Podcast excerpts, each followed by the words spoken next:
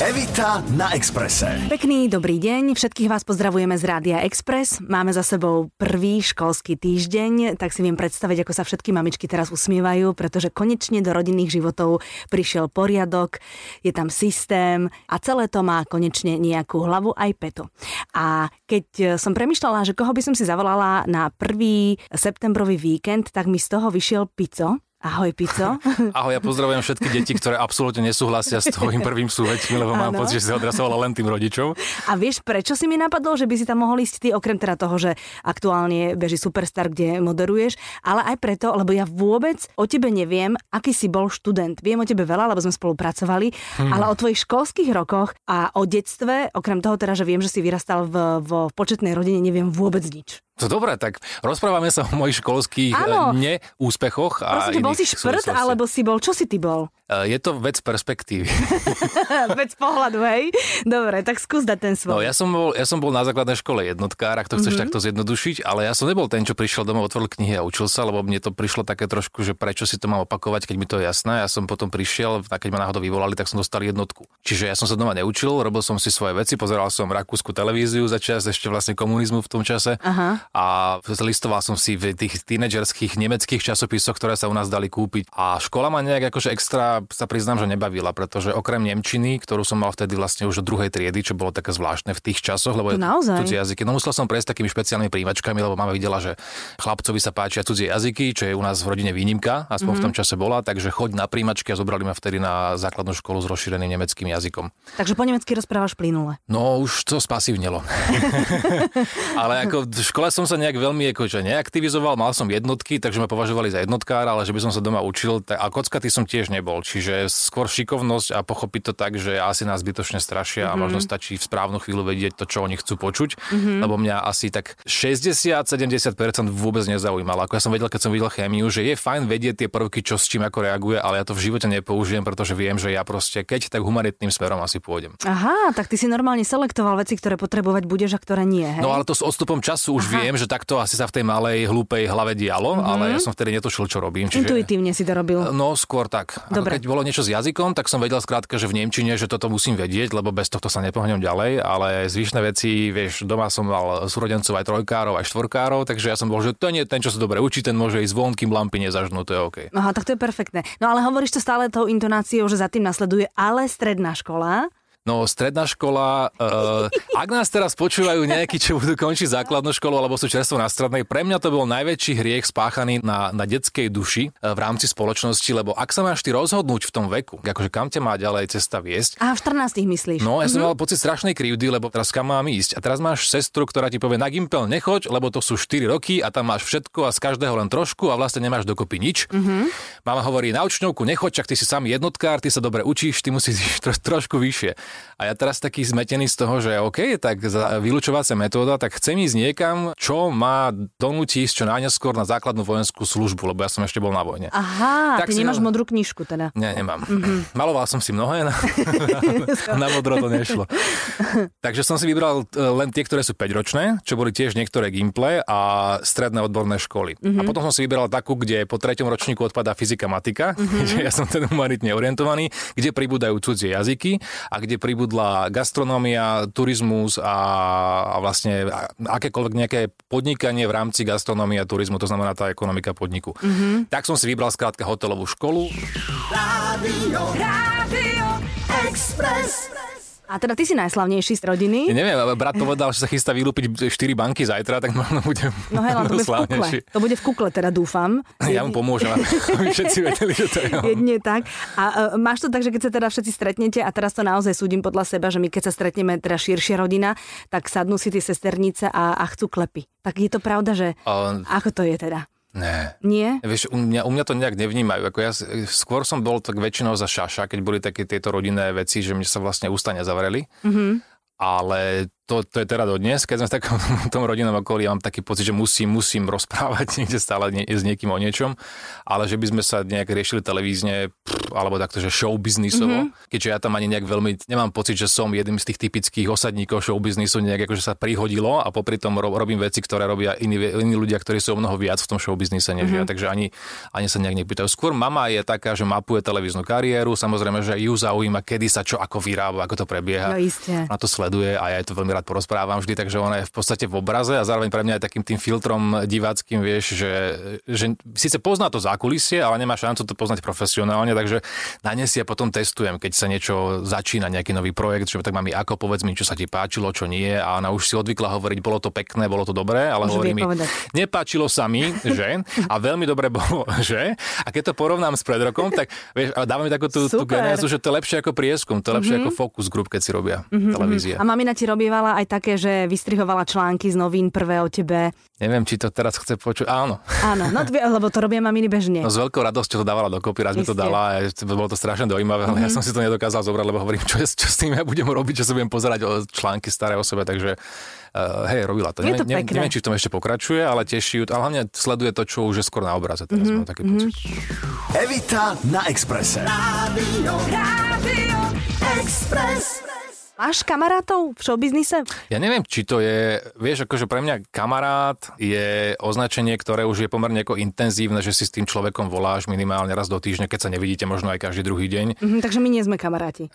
No vieš, my sme kamaráti, presne, ale teraz keď povieme niekomu, že s tebou som kamarát a s niekým, koho možno nepoznáš, že som kamarát, že som v intenzívnej kontakte. Podľa mňa môžeš mať akože v živote tak všeobecne v danej dobe, ja si myslím, že tak tri. Intenzívne vzťahy, nejaké kamarátske. Tri osoby sú vlastne ľudia, s ktorými dokážeš normálne fungovať. A ešte do toho, keď implementuješ aj rodinu, nedá sa to stíhať. Ja nie som presne ten typ, že musím teraz ísť, akože ježiš, neboli sme dlho na káve, musíme ísť hneď teraz, no. Ako keď to bude príjemné a prirodzené, tak to je strašne fajn. Aj presne, že vieš, my sa radi vidíme, vždy si porozprávame. A preberieme ešte aj staré časy, ale nevidíme sa každý deň, takže poviem, že sme kamaráti, ale nie sme úplne že v najintenzívnejšom kontakte.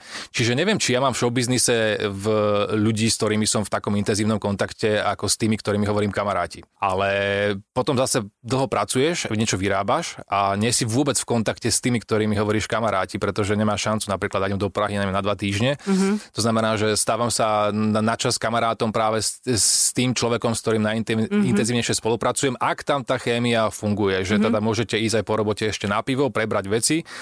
A vtedy vlastne vznikajú potom rôzne pekné situácie, z ktorých čerpáš ako keby pri tej kolegiálnej robote ďalej. Tak to napríklad bolo s Jakubom Prachařom, že sme vždy ešte unavení, ale plný adrenalínu po prenose alebo nakrúcanie niekam išli. A to bolo cítiť z vás. A tam vzniklo toľko vecí, že my sme z toho ťahali potom ešte týždeň rôzne fóry, keď už stačilo sa pozrieť akože do očí a už si vedela, že ktorým smerom pôjdeme. To bolo cítiť veľmi z tej televíznej obrazovky. No ja som do toho kamarátstva zabrusila aj preto, lebo naozaj to tak je a majú to aj ľudia, ktorí robia v iných odvetviach, že keď si s niekým intenzívne aj v práci a rozumiete si, tak proste to kamarátstvo je také prirodzené. Pico bol jeden z mála ľudí, ktorý, keď som bola tehotná so svojou prvou dcérou, tak mi nosil každý deň do roboty, do rádia hrozno. To vážne. Ty si robil hudobné novinky, hrozno si mi nosil, tak som sedela u teba na stole s tým veľkým bruchom a jedla som ho. A my dvaja sme boli na premiére jedného už dnes kultového filmu. Pamätáš si? Najprv sme boli na čokoláde na hlavnom námestí a potom sme šli do kina. Ty kokso, tak teraz si ma úplne dostala. Nevieš? Ja si pamätám si presne tú rohovú kanceláriu vo vysokej budove, kde som trávil deň, noc. A ty si tam veľmi rada chodila. Áno. A bola si jedna asi z štyroch maximálne ľudí, ktorí tam ku mne chodili sa zatvoriť. Áno. Sadla si tiež na stôl presne, alebo na okne sme ešte sedávali. To si pamätám veľmi intenzívne, ale čokoládu a kino nepamätám. A kino si, počkaj, ja si možno si spomeniem na Pelíšky. Na Pelíšku sme boli my dvaja. Na premiére. Tak ale to mám veľmi pekný film ako pamätku. Áno, no tak ťa poprosím, aby si si to rozpomenul. Teda. No od teraz to budem mať fixované, vidíš, keď povieš na budúce Pelíšky, tak si spomeniem, že som bol na to vlastne v kine, lebo ja som ani nevedel, že som bol na Pelíškach v kine. Keď niečo nebudeš pamätať, pokojne mi zavolaj. Rádio Express. Ty si aj teda, už tá stredná škola to predznamenáva, že jedlo nie je pre teba len energia, ktorú potrebuješ na život, ale jedlo je pre teba aj pôžitok. Ale ty si vydal aj 2 kuchárske knižky, dokonca aj tu v Expresse si mal svoju reláciu o varení. Baví ťa dodnes váriť, vymýšľať? No jasné, ja len čakám, že kedy zase povolí ten nejaký televízny záväzok, ktorý mám teraz spravený, aby som sa pustil do tretie, lebo mám 2 koncepty na 3. knižku, takže čo ti budem rozprávať, vieš, ako to funguje s knihami, keď robíš niečo, čo máš pocit, že tomu nejak prirodzene ťa život doviedol a nemusela si sa k tomu až tak možno prepracovať a aj deti to prirodzene je jednoduchšie, než keby si sa k tomu tlačila. No jasné. Čiže pre mňa tá prvá kniha bol taký skús, že ako si vyplniť aspoň teda rok doma nejakou prácou, ktorá možno nebude prácou, ale bude len nejakým hobby, ale smeruješ niekam, musíš mať nejaký plán, teda aj finančný, marketingový, časový a tak ďalej. A zároveň byť šialene kreatívny, aby si to stihla do istého času. A potom som si povedal, keď to bolo hotové a držal som tú knihu v rukách, tak mi tak bolo do plaču a si hovorím, že ja som vždy chcel niečo vyprodukovať. A celý život len rozprávam, píšem a tlačím a neviem čo robím a zrazu mám proste v rukách čosi, čo som si vždy hovoril, že keby že ja som spevák a mám CDčko, tak ja sa pri prvom asi tiež rozplačem, no, ale tam nikdy asi žiadne nenaspievam pri mojich dispozíciách. A som si hovoril, že toto je presne to, čo keď aj o 20 rokov chytím do rúk a uvidím tam všetky tie možno aj chyby, ktoré som v tom čase narobil, tak to je stále čosi, čo ma najviac definuje ako človeka, ktorý v danom čase, v danom priestore využil isté možnosti a svoje skúsenosti. A tak som si povedal, že natoľko ma to naplňa a som pritom natoľko šťastný, napriek tomu, že som veľmi vyťažený v tom čase, že toto je to, čomu sa chcem asi najintenzívnejšie v budúcnosti venovať. Takže prekladám toto televíznou kariérou jedno cez druhé a teraz momentálne som v štádiu, že mám dva koncepty na tretiu knižku. Jasné, ale keď hovoríš, že máš koncepty na tretiu knižku, akože chceš tým povedať, že existuje toľko vegetariánskych receptov? No, ja ich vymýšľam. Mm-hmm. Takže vieš, kebyže existujú, ono momentálne, tak som bol po druhej knihe vyčerpaný, že ja som, akože neuveril som dlhé mesiace žiadne jedlo, ktoré by bolo niečím nové. Robil som klasické veci, ktoré som predtým vynechával, pretože som vytváral novú knihu s novými receptami, takže vracal som sa typu, ja neviem, k starým lazaňám a dokonca aj k vlastným receptom, ktoré som chcel ešte raz urobiť takisto, lebo v tej knihe predsa ten recept obnáša istú normu, no a dávkovanie. A potom keď si doma, tak tam šlahneš tamto a tamto, no, už to je iné. Takže preváral som si ešte aj potom spätne svoje veci. A skôr som zistil, že ako tie koncepty budú fungovať vďaka tomu, že som postretával veľmi veľa ľudí. Ja som s tými knižkami prešiel dvakrát celé Slovensko. Mm-hmm. A tam sa dozvieš presne zrazu, keď to vidíš v rukách ľudí, že čo kto nechápe, čo komu príde nezrozumiteľné, prečo chcú variť takto a takto, že už len ten obyčajný zoznam a poradie, ako tie suroviny upravuješ a dávaš ich do nejakého sledu, niekomu napríklad príde nepochopiteľný. Mm-hmm. Takže som vlastne vychytal rôzne chyby vďaka ľuďom, aby tá kniha bola tá ďalšia samozrejme ešte zrozumiteľnejšia, než bola tá druhá, lebo tá bola, dúfam, že o mnoho zrozumiteľnejšia oproti tej prvej. Pričom si nemyslím, že boli nejaké nezrozumiteľné, ale to sú také tie malé veci, ktoré tie veci podľa mňa v závere robia o mnoho prínosnejšie. No jasné. Nosíš si vlastne jedlo aj na krúcanie, keď točíte teraz Superstar? Väčšinou som si nosieval, ale ja som doposiaľ vždy robil všetky výroby a živé prenosy z Bratislavy, alebo najhoršie z Brna, ako teraz myslím, že vzdialenosť je najhoršie, než by som Brno nemal rád. A teraz ma čaká všetko v Prahe. Takže keď som išiel do Prahy na 10 dní, tak som si samozrejme, že očistil mrkvičku, lebo som vedel, že mám prosto hotelovú chladničku, tam si to šupne, vydrží to pár dní a bol taký obchod ešte pri hoteli, kam som si chodil kupovať nejaké čerstvé veci. Ale to už bolo také potom reštauračné obdobie, kde ja som prišiel domov a mal som pocit, že keď si objednám pizzu, tak budem mať lepšiu stravu, ako som mal predošlé dni, lebo tie výroby trvajú niekedy 12 hodín, tam máš tie cateringy rôzne a z toho sa tak neviem, ja no je nájsť. Evita na Expresse. Rádio Express. Si sa dostal niekedy do michelinovskej reštaurácie nejakej? My sme nakrúcali v nejakých, ešte keď som robil v 2002 a prvom reláciu menu v slovenskej televízii, tak som chodil vtedy aj po Európe sme chodili a boli sme, tuším, že so Zdenou Studenkovou v Paríži v jednej a v Nice v ďalšej reštaurácii. Ale neviem teda, či to bola presne Michelin, ale viem, že tam sa proste nedalo vôbec dostať. Nie, tam musíš proste dlho sa objednať, akože varia tam bravúrne, ale keď ťa obsluhuje 7 čašníkov naraz a o každom jedle ti rozprávajú 5 minút, tam tak sedíš, ja som úplne v strede, som sa dostala raz s kamoškou a to bolo, ja som tam sedela, teraz mne mykalo tými kutikmi, poznáš ma, že proste ja som není taký človek, ja som naozaj, že šlapky a proste nejaká taverna. Celé to bolo, akože pre mňa bol stres, celá tá reštaurácia. Šlapky, taverna, to si bola v Amsterdame. Nie, tam idem v novembri.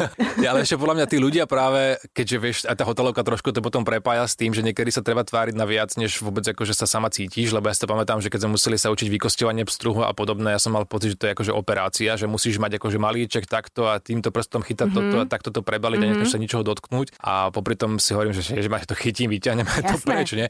A tak si myslím, že aj oni títo obsluhujúci v tých najtop reštauráciách sú zvyknutí na to, že podľa mňa každý druhý človek, ktorý tam príde, tak sa pozera na tie príbory a robí si sudoku, že čo chytiť prvé, aby som nevyzeral ako debil. Ako Pretty Woman. No a sú na nás skrátka zvyknutí, lebo majú tam samozrejme aj ľudí, ktorí jedia len takto celý život, ale podľa mňa väčšina ľudí to chcú práve že raz za čas skúsiť, lebo ono to zrovna aj koštuje teda trošku peňaženku, no, takáto návšteva, takže no, zvyknutí sú na to, že tam podľa mňa ľudia trošku riešia, že ako sa správať, kam sa pozerať. Takže je to taká akože životná kuriozita, že ísť do takéto reštaurácie. To určite, určite áno. Takže prebrali sme prácu, prebrali sme jedlo a teraz chcem s tebou prebrať muziku, lebo ty máš hrozne rád hudbu, sleduješ hudbu, vyznáš sa v hudbe? Neviem, či sa ešte vyznám. Ja som som sa nejak vypol zo všetkého počúvania rádií a internet ma trošku dostal. Kedy som mal naozaj bohovský prehľad, keď ešte boli dôležité hitparády a boli dôležité, čo kedy vychádza, lebo sa lisovali CDčka a vychádzali magazíny, kde boli hitparády. To ma vtedy strašne bavilo, ale internet bol fakt, že v zárodkoch postupne narastal a dnes je tá situácia taká, že je úplne jedno, kto je v akej hitparáde podľa mňa, lebo keď má niekto video a urobí mu neviem koľko 100 miliónov za 2 týždne, tak sa stane z toho aj tak hit, aj keď to žiadne rádio nehralo. Čiže sa to celé posunulo niekam. Čoho som sa možno aj bál, že čo ten internet spraví s hudbou, ale v podstate mám pocit, že práve vďaka internetu ja už nerobím to, že nechodím ja z žiadnych dovoleniek s kufrom plným CD-čiek, kde som kúpil rôzne importované, exportované, neviem aké edície, remixy a podobné. Dnes proste idem k počítaču. Páči sa mi to, môžem si to vypočuť do 30 sekúnd, kliknem, kúpim to, mám to a nemám ďalšiu miestnosť plnú diskov a vinilov a neviem čoho. Čiže v tomto smere ja mám pocit, že internet mi otvoril presne to, čo som celý život chcel, hranice, ale akože bezhranične mi ich otvoril, lebo teraz už riešim, že či tá marocká speváčka, ktorú nikto u nás nemá šancu poznať, má už ten nový album, ktorý viem, že vydáva, pretože ju sledujem na Twitteri a Instagrame, a či niekto proste z Latinskej Ameriky, nejaká akože pani tučná černoška, ktorá má taký hlas jak Cesaria Evo, už urobila konečne ten debutový album, lebo som ho niekde počula. Aha. To sú už tak niekedy žánrovo vypichnuté do world music a do týchto krajinných žánrov, neúplne mainstreamových žánrov, veci, že s tým by som podľa mňa už v rádiu nepochodil, pokiaľ niekto nepočúva nejaké konkrétne relácie. Ale tak je to, akože ja to teda testujem na tej svojej puberťačke, že ja keď jej hovorím, že v časoch, keď som ja teda začínala v rádiu, boli hitparády, ktoré si ľudia nahrávali a ľudia posielali hlasy na korešpondenčných lístkoch, tak sa na mňa díva, že takým pohľadom sa na mňa díva zase syn, keď mu viem, že keď som si chcela kedysi prepnúť televízor, musela som vstať a ísť k nemu. U nás to vždy bol najmladší, keď nás bolo veľa. Tých sedeli pod stolom, už sa nezmestili na gauč. Rádio Express. Moja posledná otázka sa týka Superstar, samozrejme. Cítiš sa dobre teraz v kolektíve Superstar? Robí sa ti to dobre? Cítim sa tak veľmi, veľmi čerstvo. Každý si myslel, že budem hovoriť o nejakých nostalgických veciach, lebo však Superstar a 2003 či 4. zadalo sme tam v podstate akože začínali nejakú televíznu kariéru, ale ja som vlastne v projekte, v ktorom som bol 3-krát a prešlo odtedy... Mŕte rokov, ďakujem. Presne výstižne si to dala. A jediný, kto v tej Superstar, z ktoré som ja vzýšiel, dodnes je Palo Habera. Ja už hovorím, že DKP, Palo. Pričom si myslím, že je z roka na rok lepší, lebo naozaj tam hrá veľký prím v tej porote a všetci ostatní, ktorí tam sú pre mňa noví ľudia, lebo s Martou Jandovou som ani raz nespolupracoval, ani s Ondrom Sôkupom a Kláru Vytiskovú som spoznal len tento rok, ale som absolútne nadšený. Ja viem, že tá porota je tak zostavená, že tam prosto funguje chémia, je tam atmosféra a pretavuje sa to práve do tých spontánnych situácií, ktoré sa dejú pred kamerou. A pracujem s Pepom Majeským, s režisérom, s ktorým som tiež predtým nerobil. Čiže všetci ku mne strašne milí a sú radi, že som tam a ja som sa to snažím nejak opätovať a dokázať svoju prácu, teda že tiež si to vážim a som celkom rád, lebo som možno aj trošku sám potreboval nejakú zmenu. Netvrdím, že sa mi nepáčilo, čo som robil predtým, alebo že som nebol spokojný s kolegami, práve naopak, len prichádzaš potom k istému obdobiu, kde máš pocit, že ak to je v tých naťahovací roboti, že idú ti a stále sa udierajú do jednej steny, vracajú sa, tak som možno potreboval trošku sa preplieskať a dostať nejakú inú výzvu a čerstvý vzduch, tak ja dúfam, že tá Superstar mi ho dáva a dúfam, že to vidno na obráze, lebo ja to cítim, ale či to ide von, to nikdy nevieš presne odhadnúť. Takže... Určite áno. No dúfajme. Dobre. Martin, držím ti veľmi palce, ďakujem, že si prišiel a teším sa teda, že sa ešte niekedy stretneme, pospomíname a možno si aj ty budeš niečo pamätať. Pôjdeme na budúce na pelíšky, pozvem ťa na čokoládu a keby si náhodou chystala byť znova tehotná, prinesiem ti kilo hrozna. Okay. Ďakujem veľmi pekne. To bol Pico, vám všetkým želám pekný zvyšok nedele. Ďakujem za pozvanie, peknú nedeľu. Evita na Expresse. Každú nedeľu pred obedom od 11:00 do 12:00. Rádio Express.